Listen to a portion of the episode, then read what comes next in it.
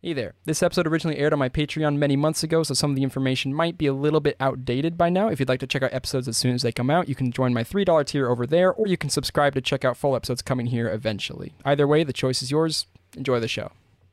Ladies and gentlemen, welcome back to another Pat's Creative Podcast. Today, I have a very special guest joining me. Uh, it is none other than Youngtown, also known as Luke Sizemore. Luke, would you care to introduce yourself to the people out there?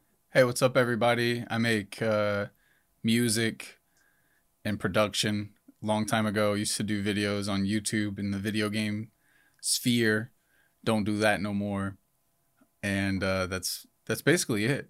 Now, you've also actually recently kind of returned to YouTube though because of uh, your recent uh, streaming problems, right? And uh, would you care to like elaborate a little bit on how that's been going on? Like, how is that? How have you been creatively dealing with the with switching to YouTube and whatnot?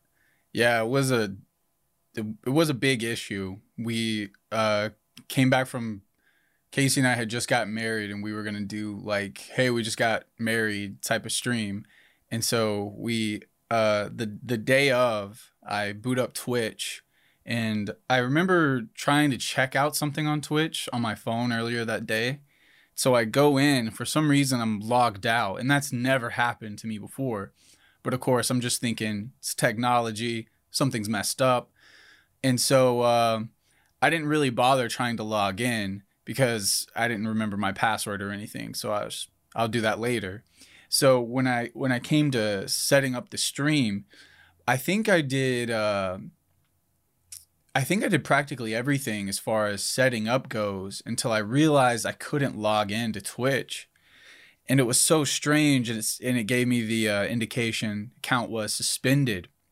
And I'm thinking, what in the world? And so there was a there was a big freak out moment.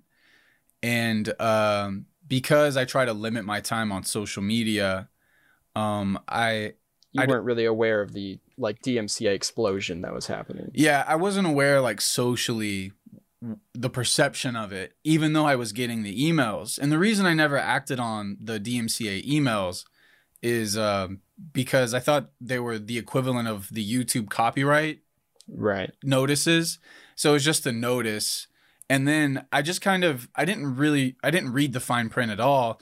I assumed that it was going to take the proper channel and whatever the claim was, it was just going to get sifted through its proper owner and whatever mon you know what I'm saying, whatever money came in, Right. it went to the proper person as it does on YouTube. Um I didn't realize that until a lot after the case obviously.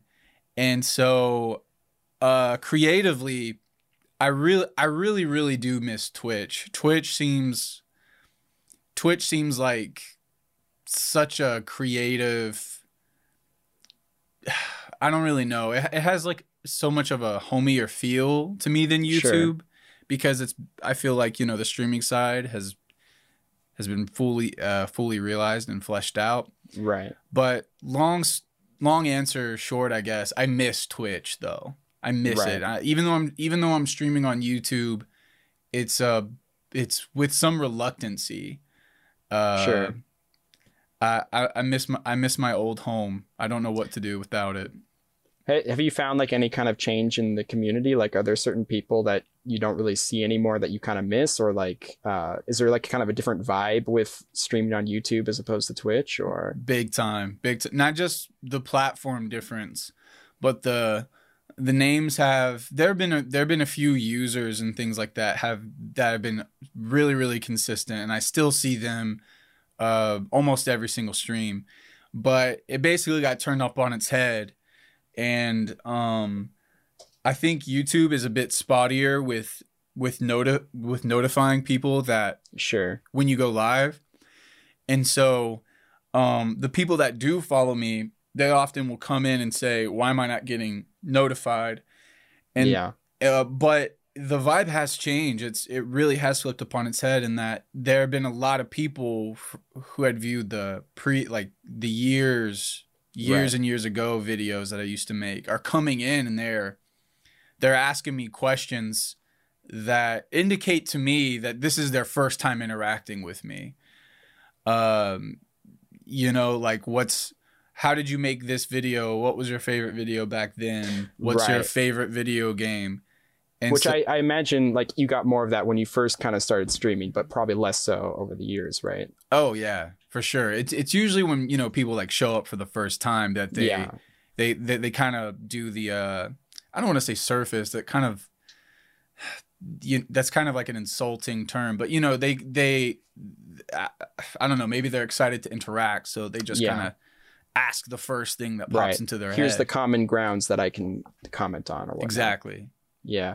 And um uh by the way, I don't mean to brag, but I am saying that I was technically uh in your first stream watching you play Team Fortress 2 oh so long ago. And Oh, it's wow. uh it's pretty crazy to see the developments you've made from like YouTube to to streaming or whatnot. Cause I I I'm kind of doing this out of order. I usually say this right after the introduction, but you really caught my interest with the Twitch thing. But uh, I've been watching you since uh, I think ever since I saw your oh gosh, it was like top 10 gaming tropes and YouTubers video, I think. I think that was like the first thing I saw. And then ever since, I've been following you pretty avidly. And um, oh, I was going to bring this around. I'm having trouble remembering what I was talking about. Sorry. Uh, but yeah, on on on YouTube, I think you mentioned earlier like how it's having you're having trouble like or people are having trouble getting notified about your streams or whatnot. You know, in uh, even just having it in your feed is different than having streams on a Twitch feed because you go to Twitch specifically to watch streams while you kind of have to compete with a lot of other videos from people that they subscribe to, right?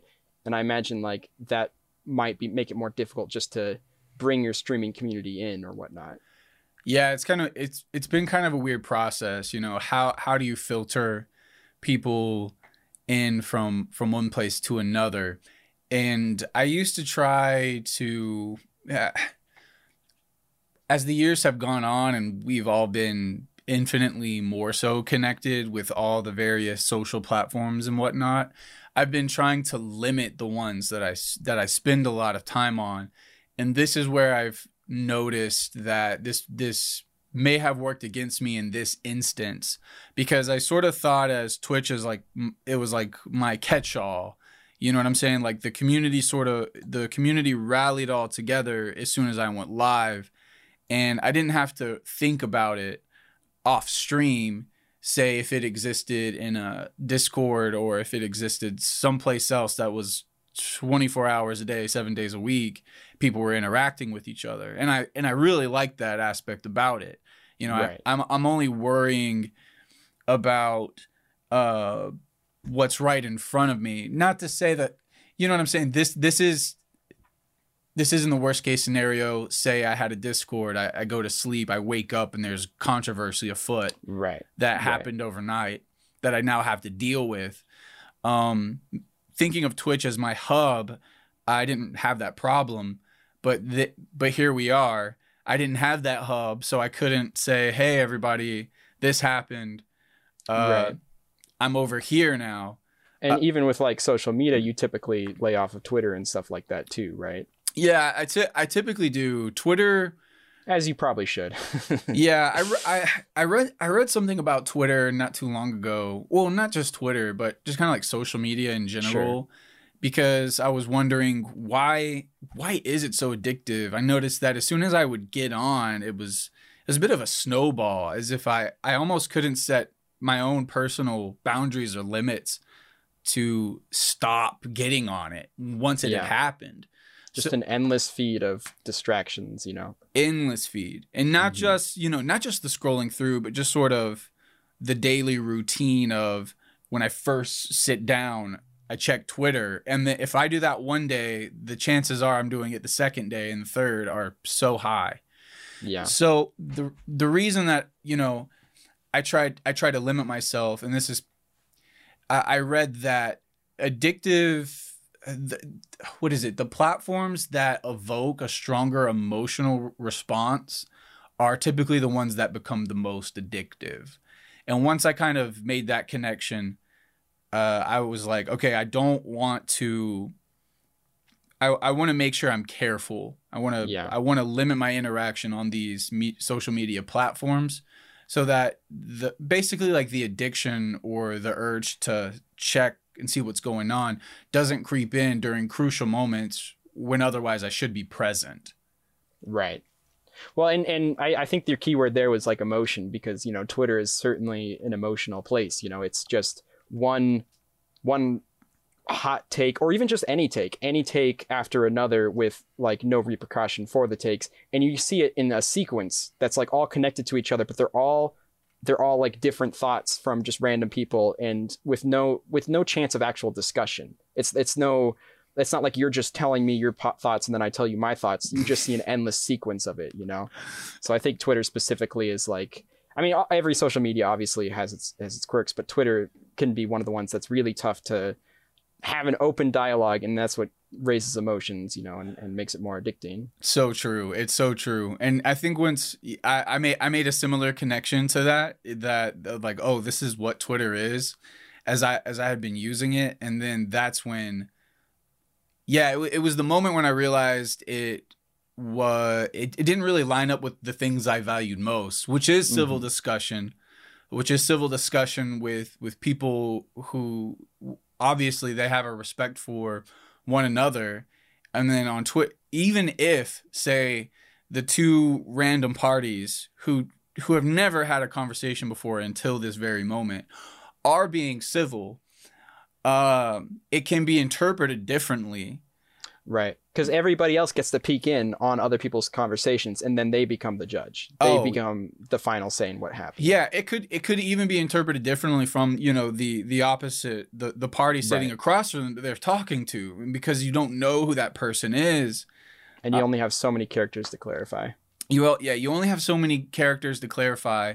And everyone has their their imprint kind of you know what I'm saying? Like as far as how they communicate and how closely does how closely does that line up to actually how they communicate face to face like right like we're doing right now for example if i were to ever have a conversation say with my dad for the very first time on social media i would i would think he was he was a cold person because I, yeah. I, I get such short responses from my dad. but that's not who my dad is.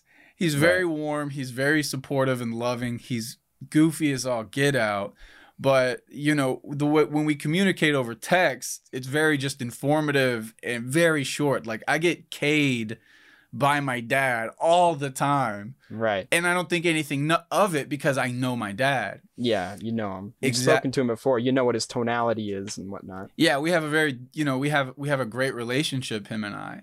Whereas mm. someone else, if I get K'd by them, I'm like, I'm gonna K you back.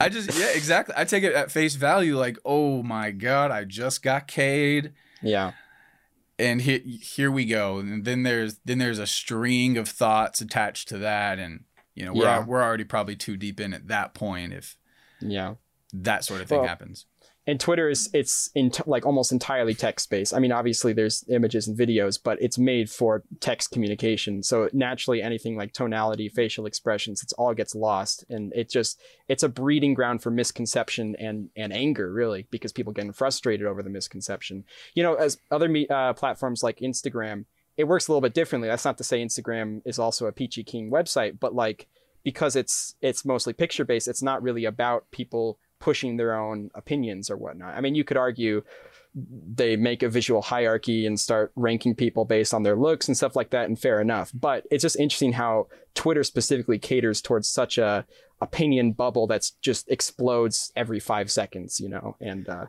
basically i applaud you. Uh, good on you for not being on twitter very much. I anytime i talk to any of my guests they say that they're not on twitter. I'm like you know what? I very much appreciate that. It's kind of tough because you know it's it's such a big place to network, especially as like for like a, a small creator like myself. It's you know YouTube already doesn't do a fantastic job at bringing people into smaller creators. So most of my very little retention comes from things like other people retweeting and stuff like that. So I feel I'm almost locked into it, but I've done a couple of things and you fellows watching at home can try this as well. Try deleting the apps from your phone at the very least that way, you have to actually type in the URL if you ever want to use it, and you will want to use it so much less. I guarantee that. Um, but yeah, anyway, that's a re- that's a really really great point. anytime yeah. I use Twitter now, it's it's exclusively on desktop. Yeah, And Nobody uh, likes to use Twitter on desktop, so it's great. Yeah, no, it really does. It, it it does change your relationship with the app Yeah. itself, and it and it s- slowly breaks away those habits of checking it compulsively. And an, another thing you could try with other social media as well, if you don't want to delete it, you could just try turning off notifications. You know, the the apps are made to keep bringing you back in just because someone liked something you posted. You know, that's not it's not really a reason to come back to social media because someone liked what you put out. You know, and I that's one of the things I recommend also. Right. Yeah, great advice know- across the board. social media could also have its own dedicated episode. In fact, I plan on covering it at some point. Uh, so I'm going to kind of move on to another topic though. Sure. Um, so like, yeah, as you already kind of mentioned many years ago, you were working on like a lot of video game satirical content and whatnot. And then you kind of had this like big transition kind of more towards the music side of things, but then also of course streaming and even now you're you're making beats and you have your own beat store and whatnot.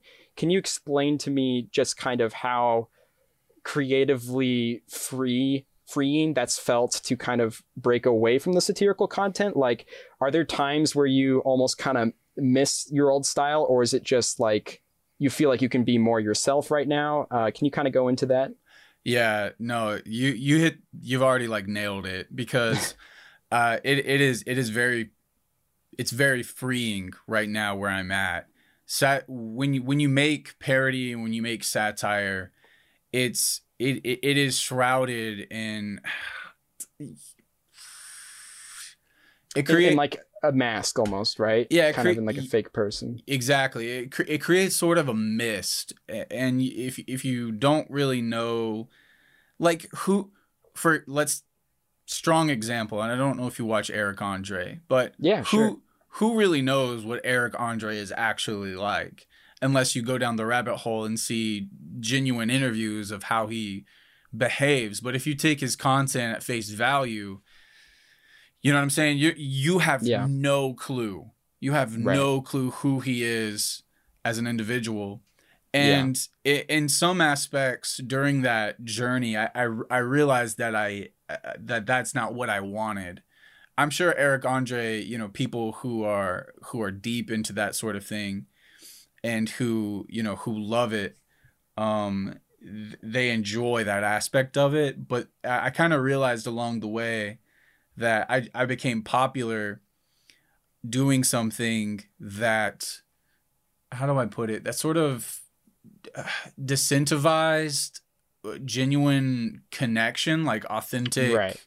to like show who I am and to feel like I'm connecting with people I guess Mhm. and that's when it became very conflicting and the plan from the get-go was always to sort of do comedy in regards to slowly filter in and almost bring people into the music Right. um, uh, slowly but that's totally not what happened. Right. It, you know it it became the the the videos that blew up for the most part early earlier on were the non-music related videos. It creates right. it creates this pressure. Now i have to make more of yeah. this kind of thing now Right. And and Eric Andre is a great example because he's someone who fully commits to that style. While you you're a very articulate person, uh, both in speechcraft and in just your lyrics and whatnot. So thank you to to put yourself in the middle of like here's something you should take seriously and here's something you shouldn't take seriously. It's such a tough line to walk because you'd never know if the audience is actually going to take what you want them to take seriously. Right. it's painful yeah Yeah. absolutely right it's it's, it's very very painful because that's kind of like it, you know it's like when when i'm gone from this world or you know when my creative journey comes for some reason to a halt i don't want to be i don't want to be remembered for that particular stuff where you know i value it but it's not what i want to be ultimately remembered for. I i, I want to be remembered for things um i don't know much what i what i deem much more important than Right. than comedy um which is which is the encouragement aspect which is like like you said the speech craft that aspect Right. which I, I Yeah. i like how you brought in that terminology it's Yeah, well, it's it's one of the things I'm always very impressed with. You know, uh, okay, I, I again I try not to fanboy so much on the podcast, but um, I I am a big fan of your music, um, and I kid you not, um, in you know the Spotify like wrap up that everyone was talking about earlier. Mhm. The number one played song was Late Night Thoughts uh, because that's just been in my playlist like the entire time, and it's never something I skip because it's something that's that's so articulate and captures such a creative tone that I think a lot of creators feel, and um, you know I'm just I'm a big fan of that, and I that kind of ties into another question I wanted to ask you like. Uh, have you do you feel that you are more articulate with uh, writing lyrics than you are with regular dialogue? Do you like do you find almost the restrictions of having to make things follow a rhythm and make things rhyme? Does that almost make you send your or do you feel like that makes your message e- not easier but more effective to send basically? Such a man, such a great question. Uh, so, ba- so the question is: Is it? Uh, do I find it more effective or easier to do it on one than Yeah. the other? Or at least like where where do you think you're more articulate in basically? Man, I, I, I might. If I if I were to assess myself, I might say that I am more articulate in music because you when I'm creating music, it's uh, or when I'm writing the lyrics, m- more so specifically this Sure. aspect, it, it is a highly meditative process. Uh, highly meditative process under the guise that I know that the thing that I'm about to say will be forever immortalized. Forever immortalized. Conversations, uh, the effect that you have on people are immortalized in a different way you know like if you Sure. encourage someone if you if you take them down or whatever but music it just behaves completely differently so Right. I find it far more important because I am both driven by words and I'm highly driven by emotion, which is probably why I was designed to make rap music, I think, because it's very wordy and it's music. yeah. So I think that when it comes to making that kind of stuff in that mentality, I am far more articulate, knowing that when someone comes to this, I I want it to stand. I, I almost want this co- this conversation that I'm having with the listener, what I'm saying, if I'm trying to encourage them, if I'm trying to get them to think, I I really do want it to stand the test of time, and uh, hope hopefully ring very very very true in ways that not all music does. right. So I think music for sure, it, and and it hit it. I know that it's that now that I think about it because it hits me in waves. Right.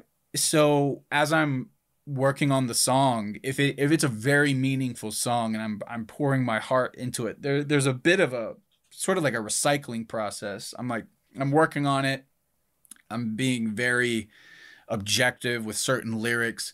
And there comes a time where it's like the lyrics and the performance, the recording, it kind of hits this spot where I'm like listening to it back objectively and it hits me emotionally. And in these moments, I'll often start sw- like tearing up or like crying my eyes out because I've just communicated back to myself. It's almost like feedback eh, into a microphone and a speaker. Right. It's like I've just communicated to myself the very thing that I that I needed to hear myself. Right. Because it's not enough to just conceptually come up with it. Hearing hearing the words, hearing the articulation for yourself is gives it a whole new meaning even even to the people person who wrote it, which is crazy, right? Yeah, yeah, it's so it's so true. That and that's when I that's when I know that there's that it has the the job has been done. Right. Right. Wow, that's really fascinating. Like so then do you usually write with like a specific purpose in mind or do you find that like just putting your emotions into it it kind of puts the the puzzle pieces in for that kind of message that you're sending? Like yeah. Go ahead. Oh, I it's like like do, do you ever have like a specific purpose for a specific song, or do you think you just find it along the way, basically? when I so when I sit down, if I'm trying to discover it along the way, well, the the very thing that I do first is, is I I try to lock in the chorus of of a song because the chorus to me is the like antithesis. It is the thesis, the uh the heart at what the the, the rest of the song should support. So the verses, the bridge, all these other moments are it- the way that I see it is are ultimately built to support the chorus. So this you know this has been wor- working for me for over 10 years writing this way. I find that if I work in another way, if I if I work from the verse beyond, which occasionally I'm, I may write a song in that way, but I often find myself in the middle of working on the verse. Wait, like what is this song about again? Like, do I know what this song is about? Right. Whereas if I work backwards, if I work from the chorus, I know exactly what the rest of the the song should be. Right. Um, so I, I typically go with that in mind, and and plus there, there's another there's another reasoning to to support why I do this. If not only is if the concept can't be strong, but the chorus in and of itself, rhythmically, melodically, it, you know, its catchiness, if it is not uh, where I like it to be, then it's not even worth doing at all. If the if the Right. if the chorus can't, the chorus doesn't hit a certain whatever set of standards for me, then uh, I, I I'm- I might abandon this take, this version of it, and may try to find a new piece to project the same concept in that Right. can now hopefully make it a better chorus. and and you can tell because it it hits you still like it if it rings home to you or rings true to you that's when you know like okay this is something i got to keep working with Absolutely, it's just all it's all about going with your gut. right If it, it if it hits, it hits. do you, do you find it easier or more difficult to to uh, write your own or write about your own message as opposed to like what you've done in the past with um, writing video game satirical uh, raps and whatnot like it- do you find it like more easier easier to articulate yourself in that form or easier to work with the the pre-made materials of video games and stuff? Or is there any difference at all? I often say, well, I often have said that when working with like video games, um, I'm very thankful that I did have that season of specifically working on video game related music because it was something that I that I hadn't done. It- it- the concept of trying to personalize or to take an existing story that is that is something that you did not live through right and make it an effective song it w- is quite a challenge had that I hadn't uh like put myself through I think which is why Right. you, you see a lot of surface level video game songs it's just like reference Yeah. reference reference you know what I'm saying look at Mario in his red hat jump and Right. get a coin It's- But then meanwhile, like a good example of something that's not like that is your your Star Fox rap, right? Where you Yeah. literally put yourself in uh, Fox's shoes to make a song about his dad or whatnot. You found that like, do you find that more difficult than articulating your own message, or do you think it just kind of goes hand in hand? I think it does. I think it does go hand in hand. You always have to write. uh, uh, In I think any writer from any plane uh, of media will tell you this. You have to write from a true place, regardless of of uh, of where you write it from. So, for example, take that Star Fox uh, rap because it, it it is it is a perfect representation of. So Star Fox, uh, the the story is, is is that a pilot lost his dad, right, and he's going on an adventure, or he's trying to either avenge his the the death of his father by taking out his father's killer, uh, whatever it is. Um, but you know that's the story that we see, but we don't really think about like, oh my gosh, wh- someone who grew up with I didn't grow up without my dad, so Right. now I have to put myself in that situation. Yeah, Uh, so, but the thing, but the thing is, because I haven't grown up with my dad, um, the only person at the time whom I had lost was was my grandfather. So when I was working on the Star Fox song, um, you're kind of going. There's there's a bit of this. There's this thing that's happening where yeah, I'm referencing Star Fox, but I'm but mindfully I'm thinking of my grandfather. right, right, And- and that can be found in a lot of your songs too. Oh yeah, big time. And I think that that roots it. that roots Yeah. it in a, in a in a very true and genuine place. There's there's a lyric uh, in the Star Fox rap where it talks about um, something about having a dream, um, and everybody around is acting like the dad's there, but he's not, or whatever. I can't remember the right. lyric exactly, but that was a dream that I that I had about my grandfather, and I was able to Interesting. yeah, that I was able to creatively sort of just like interweave that experience that I had had, which Right. at the time, you know, when someone passes in your life, it's very common to to dream about them that they're there again, and and so it was shortly after he had passed that I had that dream, and I woke up shook because I hadn't had any really one very very close to me like him pass yet, nor have I had a dream about it. Yeah. So when it came to the Star Fox thing, because I had thought about that, it was just it was very seamless to to interweave it. right. And that's where the that's where the emotion really comes from. Like if you watch the video, I guess of me like performing it, um obviously I, I don't give a crap about Star Fox's dad passing. Right. You know what I'm saying? Yeah. Yeah. Who does really? Fictional character, not even in the game, really. So. Yeah, like you know, he shows up at one point. yeah. He comes back, so it's like, why does it even matter? Yeah, he, he shows up and he's got, you know, he's like Star Fox's icon with glasses. All we know is that he's got glasses. That's the only thing we know. All about we know. All, that's Yeah. it. That's it. And so, you know, obviously I'm not that emotional about some some Right. anthropomorphic fox's uh, dad. Yeah. Uh, but, you know, what I am projecting is the loss of my grandfather through that performance. Well, and it- it's it's the song. clearly like effective too. I mean, I I looked through some of those comments and like so many of the comments were just saying like, Luke, are you all right? Like, you know, they're saying like, I'm I'm so sorry to hear about your dad. You know, some people really took that as like this is his experience or whatnot, and that's because you were channeling something personal into it. And so in a way, it's kind of like you've you've always kind of been articulating your message, even if it's just through. Uh, essentially a different medium of parodying songs as opposed to making your own, right? Yeah, yeah, and that and that in and of itself has has been a very fu- that was a fun challenge for that time. Yeah. and I think it was crucial. It it was a interesting step, unexpected. I would have, I never, if you would have asked me this six, seven years ago, this is not what I would have ever have thought to have done. Right. But it really, it brought me to, in a in a way, like I've been doing music for such a long time, so this may sound weird to say, but it it was almost the last step to helping me realize w- what I wanted my music to become right.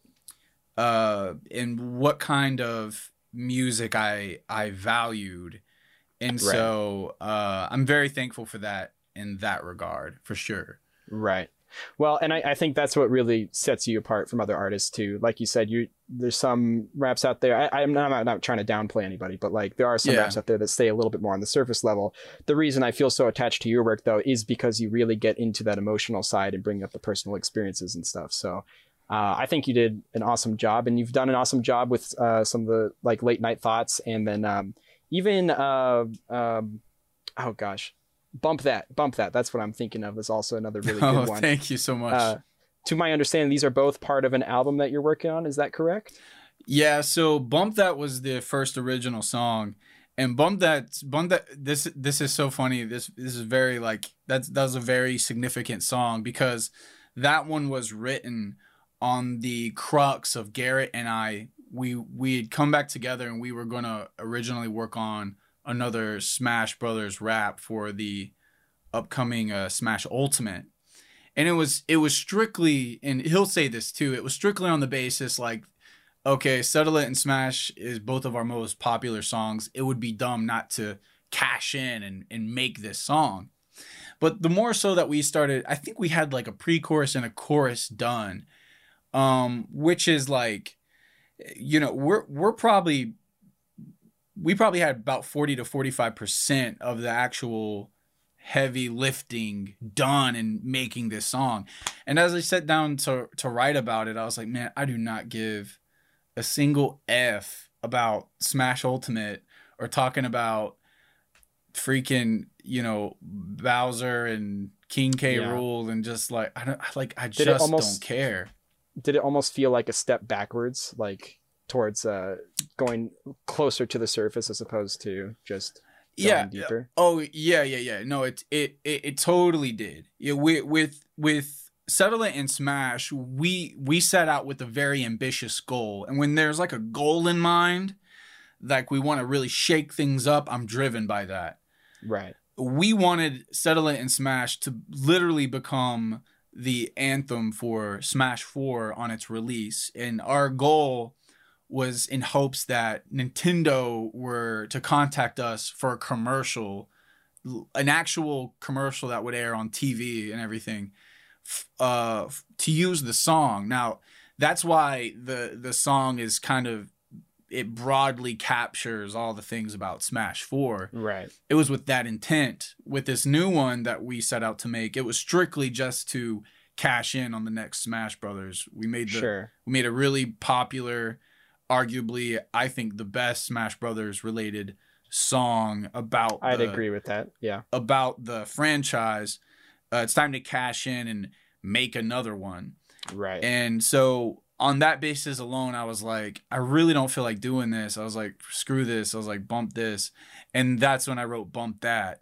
Uh, I it, it it came to it, bump that was just something I just re I I felt like writing more than the other one. So Right. over here, Garrett's like, hey man, how's the verse coming along?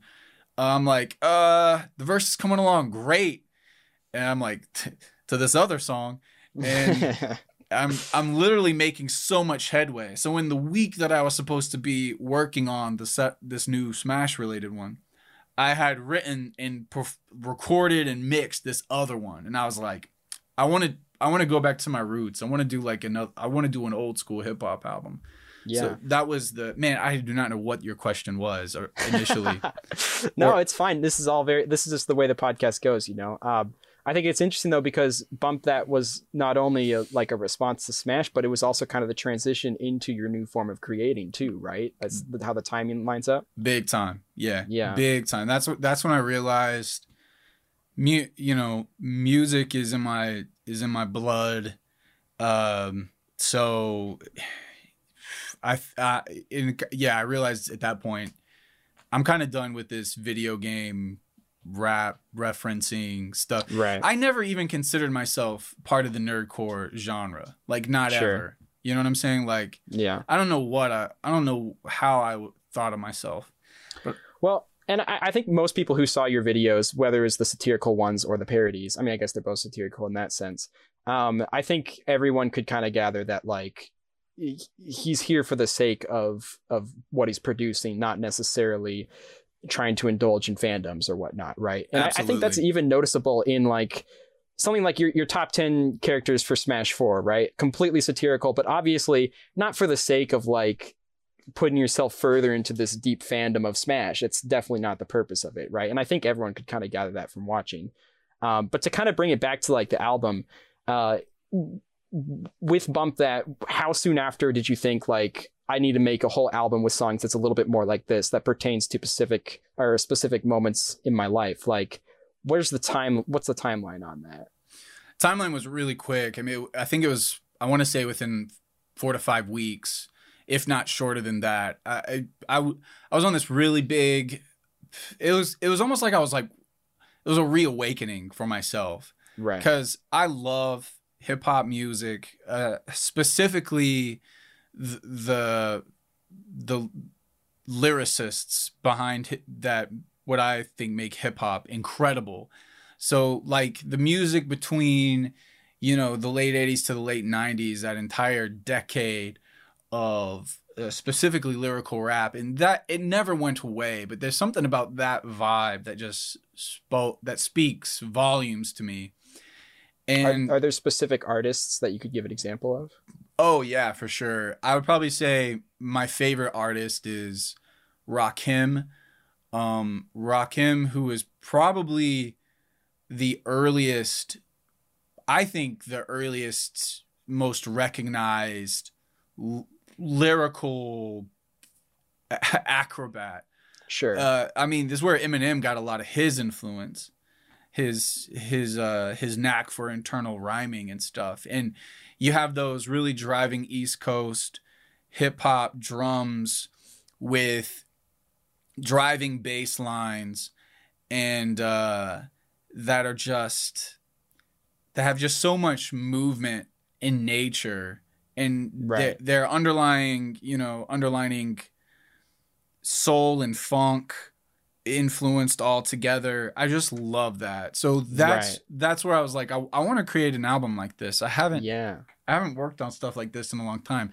However, of course, that evolved and I realized, okay, um, this is a lot this is gonna take a lot more money because of the sampling, like clearing samples and, Sure. and that sort of thing. For example, for Bump That, I contacted the person who made the beat. I can't I can't even tell you the name of the person who had made it.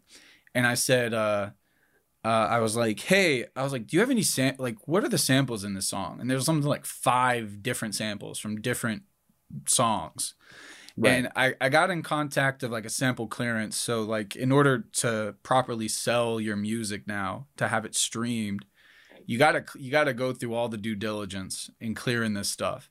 I mean you can say F it, like the Right. majority of you could say bump that. you really can, and that's kind of the basis of of of hip hop. You, you kind of can roll the dice when you sample Right. anything. But Spotify has like a strict striking process where if you get caught for not clearing samples, it could remove your entire account or something along those lines Right. and I didn't want to take those chances, obviously.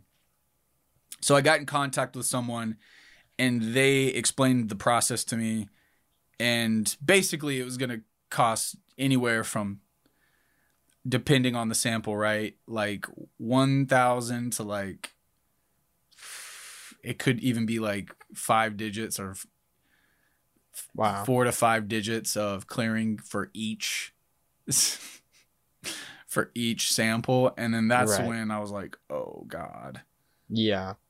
I'm, I'm not about to mess with this So, and and do you feel like after that you kind of felt like you had to put a little bit more effort into the album because of that? Like, did was did the pressure kind of raise to to produce something really really great or? i think i think that hurdle it brought me to a point where i was making something that was more reflective of i guess who i am the the music that i've been working on lately ha- i feel is is so one to one with with who i am in na- in every single way um Right. and uh i think without that hurdle i wouldn't have gotten there Right. So, are, would you say you're kind of working on like a magnum opus almost, like something like this is going to be me, but in album form, you know?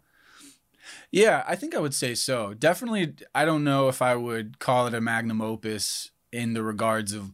I don't want to put that level of pressure on me. Like this is going to Sure, be sure. the best work I ever do. But as far as reflecting me, uh, yeah, I really don't think there's ever going to be a song from now on that doesn't Yeah. that doesn't genuine, genuinely reflect who I am. And it, it's it, you know it's not a thing. Obviously, you don't just like go to sleep one night and you wake up and you're like, ah, this is the solution. You just got to take step by step Right. by step until you just get there. Right. Okay, well let's uh let's change gears a little bit. Sure. Um so you, you've not just been working on that album, but you've also been, like I mentioned earlier, uh, making beats and whatnot. How has that kind of been transitioning to uh making more of the formal music or formal aspects of of music and whatnot? Like do you do you find that feels like a little bit different than writing specifically or like how's that transition been? Yeah, yeah, it's it the transition has been great and it is different. It is different when it comes to to writing because I don't have to like tap I don't have to like tap into that sensation of or not sensation but the the the vehicle of articulating anything. Right. It's all based on feel. Mhm. And so I love that aspect. I get lost in that. Is it almost like more relaxing too because you can almost i don't want to say autopilot because that almost sounds like it undermines what you do but you know, is it is it something having that fluidity almost relaxing? I think, I think, I think if you can go on autopilot, it's better, and it is Okay. it, it it is relaxing. I think the sec because like the second I find that I I'm overthinking the process, is is when. Uh, and it's a certain kind of overthinking eh, then the whole thing like stops. And then that's when i get in my own head. If it if the overthinking leads to me feeling discouraged i've overthought way too much which is which is why autopiloting is really great when Right, just creating sure. music because you're not you're not thinking about it. You're just like does this feel Yeah. great? It feels great. Yeah. who cares? Who cares And- how and we got it- here Kind of easier to do autopilot when you're doing it on stream because you know you have to finish it like within that specific time duration. It wasn't at first. It that it stream streaming making beats. It to it totally was not at at first. It was uh it ever like when I was 18 and I when I when I was really taking the whole like hip hop artistry thing very very seriously. I there was there was a there was a craving to make uh instrumentals to like make hip hop beats, but I I just didn't have the the things around me to do so. I mean, I was like, I would make some beats with the things around me, and they uh, they were obviously not that good in nature, and so I was just kind of like waiting until I, until I hit college and I got a MacBook, and that's when we had to have Logic, which is the thing that I make all of my music in now Right. and then I just then I just went uh then I just went ham. So it's great. I Yeah. I- but streaming at first the process it is very I think it it fast tracked the fast tracked the process of me realizing that I have to not think about it. I have to go right. on autopilot. Right. Yeah. Because you you probably realize you you can't you can't uh care about every single aspect in that short time span of a stream, right? Like I imagine Yeah. that would kind of get you on the wheel, and it seems to be working now because you you're you're doing it quite often now, like uh, most of your streams, right? Yeah, yeah, no, it. I I I have realized the, the these are the most enjoyable streams that I have ever done. So. Yeah, I'm I'm very I'm very very thankful that it's all come to this. I guess. Right. And do you, does it is it kind of like um gratifying to have uh like different requirements every time you like it does it kind of have a way of staying fresh because it's other people commissioning you to do it and whatnot and you get to fool around with a bunch of different styles like how how does that differ than just kind of making beats for yourself where you have to follow like a little bit of a more strict layout i guess maybe you don't i don't know um but what's your kind of thoughts on that Yeah, no, you- you're absolutely right. There there there are beats that I make that I typically that I, that I wouldn't ever necessarily have written a song Right. to. And uh so it, it is it's it's very fun. It's freeing in that process because I can I can now make music that I enjoy but not necessarily tracks that I would make a full fleshed out song Right. featuring myself with you know with performance and lyrics and and that sort of thing. So it, it is it is just so awesome. Uh it it it scratches that itch. If anything if anything i've i've always like i've always hip hop is like four different there's like four columns to hip hop it's like the production side um the uh the rapping the mc the art the graffiti stuff and then the the breakdancing and the production side also falls in line uh typically with DJing turntable uh turntablists. Sure. And I've kind of like seen the way that I see the columns of hip hop is like the elements in uh like Avatar, The Last Airbender. And I'm like, I'm like, all right, so I, I got the rapping one down pretty tight. All right, so now it's time to go into production. And then I want to go I I really do. I love all four elements of hip hop, so to speak. right And so I really want to be versed in all four of them sure uh, not to be remembered as like the hip hop avatar. Like I, th- that's not the legacy I want to live behind. right right But it's, uh, it's a fun goal to have in mind. Yeah, yeah. I, I think we need a, a mock-up intro of that, just like the Avatar intro, but you know, like production. You know, uh, yeah, yeah. Um, no, I, I think that's a great way to to look at it, and I I can tell like uh, even from your late night thoughts video, which obviously is a little bit older at this point, but um, I think you were hitting all bits of those or all uh, element avatar elements with that one Close more than to. like your older stuff, right? Yeah. So I, I can definitely tell that you're making progress in that, which is good.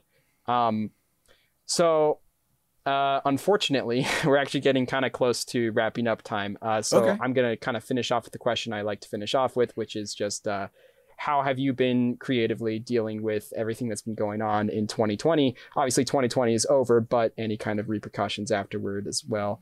Um, how has that creatively been affecting you? I think, um, man, I don't mean to like pry into personal stuff, by the way. Feel free to stay just within the creative realm or wherever you want to go, basically. yeah, yeah. Okay, so if I'm being if I'm being completely honest, but to still add value to the to the question, Uh-huh. like through the answer or whatever, uh, my my life hasn't changed a, a really a whole lot outside from the fact that you, sometimes I, I have to stay locked in my place. I mean, like really, like my life hasn't changed, but in my life has changed a lot in that the people around me, their lives have drastically changed right. uh, their their lives have been flipped upside down. So the Right. the biggest thing has been just sort of the uh the immediate support group, my family, my friends who are now like, well, what do we do? You know, uh we quit our jobs or we got let go and they're sort of in this they're sort of in this limbo state of uncertainty.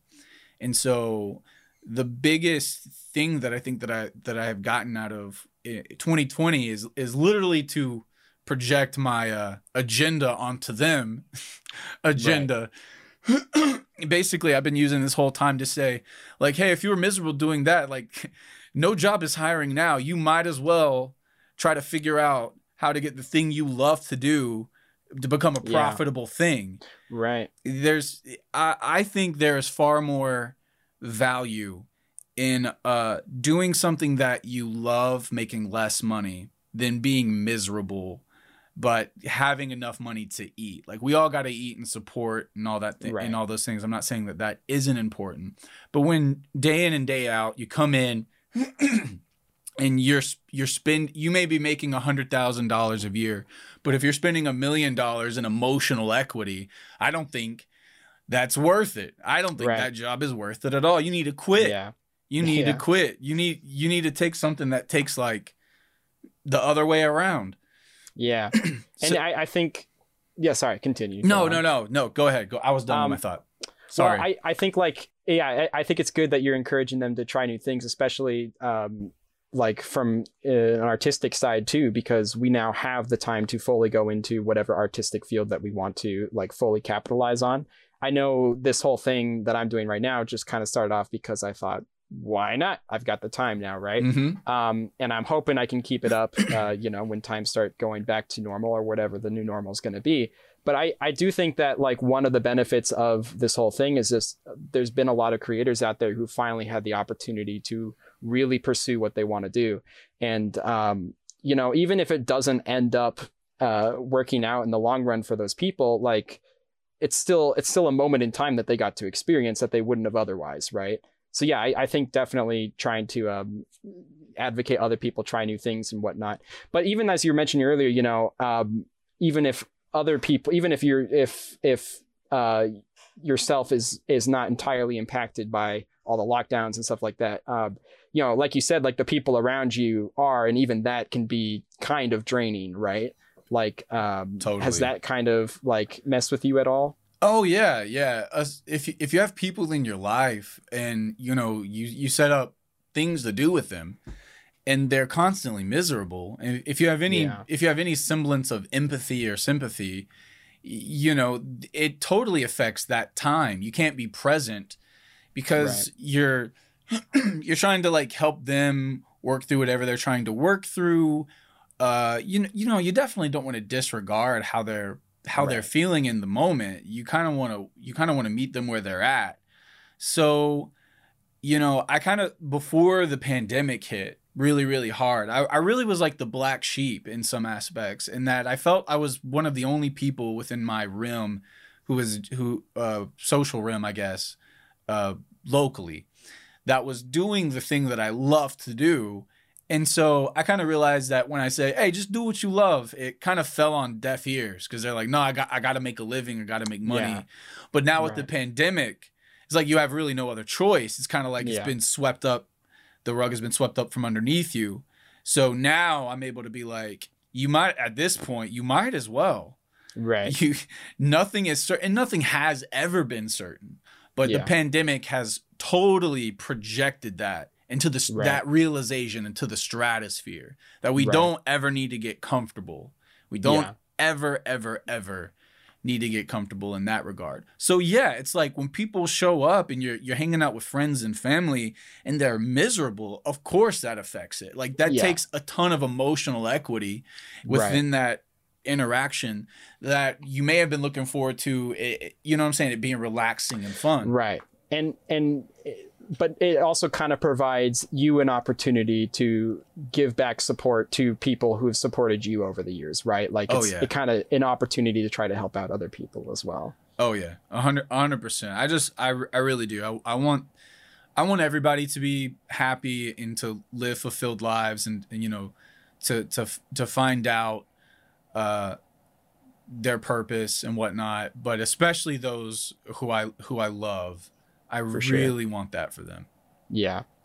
Yeah, that's uh that's all that's all good advice for people watching too, you know, um just trying to be there for other people who are going through a hard time, especially um especially if you have specific insight that might be able to help them or whatnot, you know, because you're a creator, like you're able to kind of convey that idea of doing what you want for a living a little bit easier than people who don't do what they want for a living. You know, they might have the opposite kind of support that they bring. So, So true. um, Some, yeah, just you know, some people have you- no choice too, and I understand Yeah. that. right. They right. have Oh, families, and they they have you know. They have certain bills. They got they got to pay for like medicine and all this sort of thing. I get it. Right, right.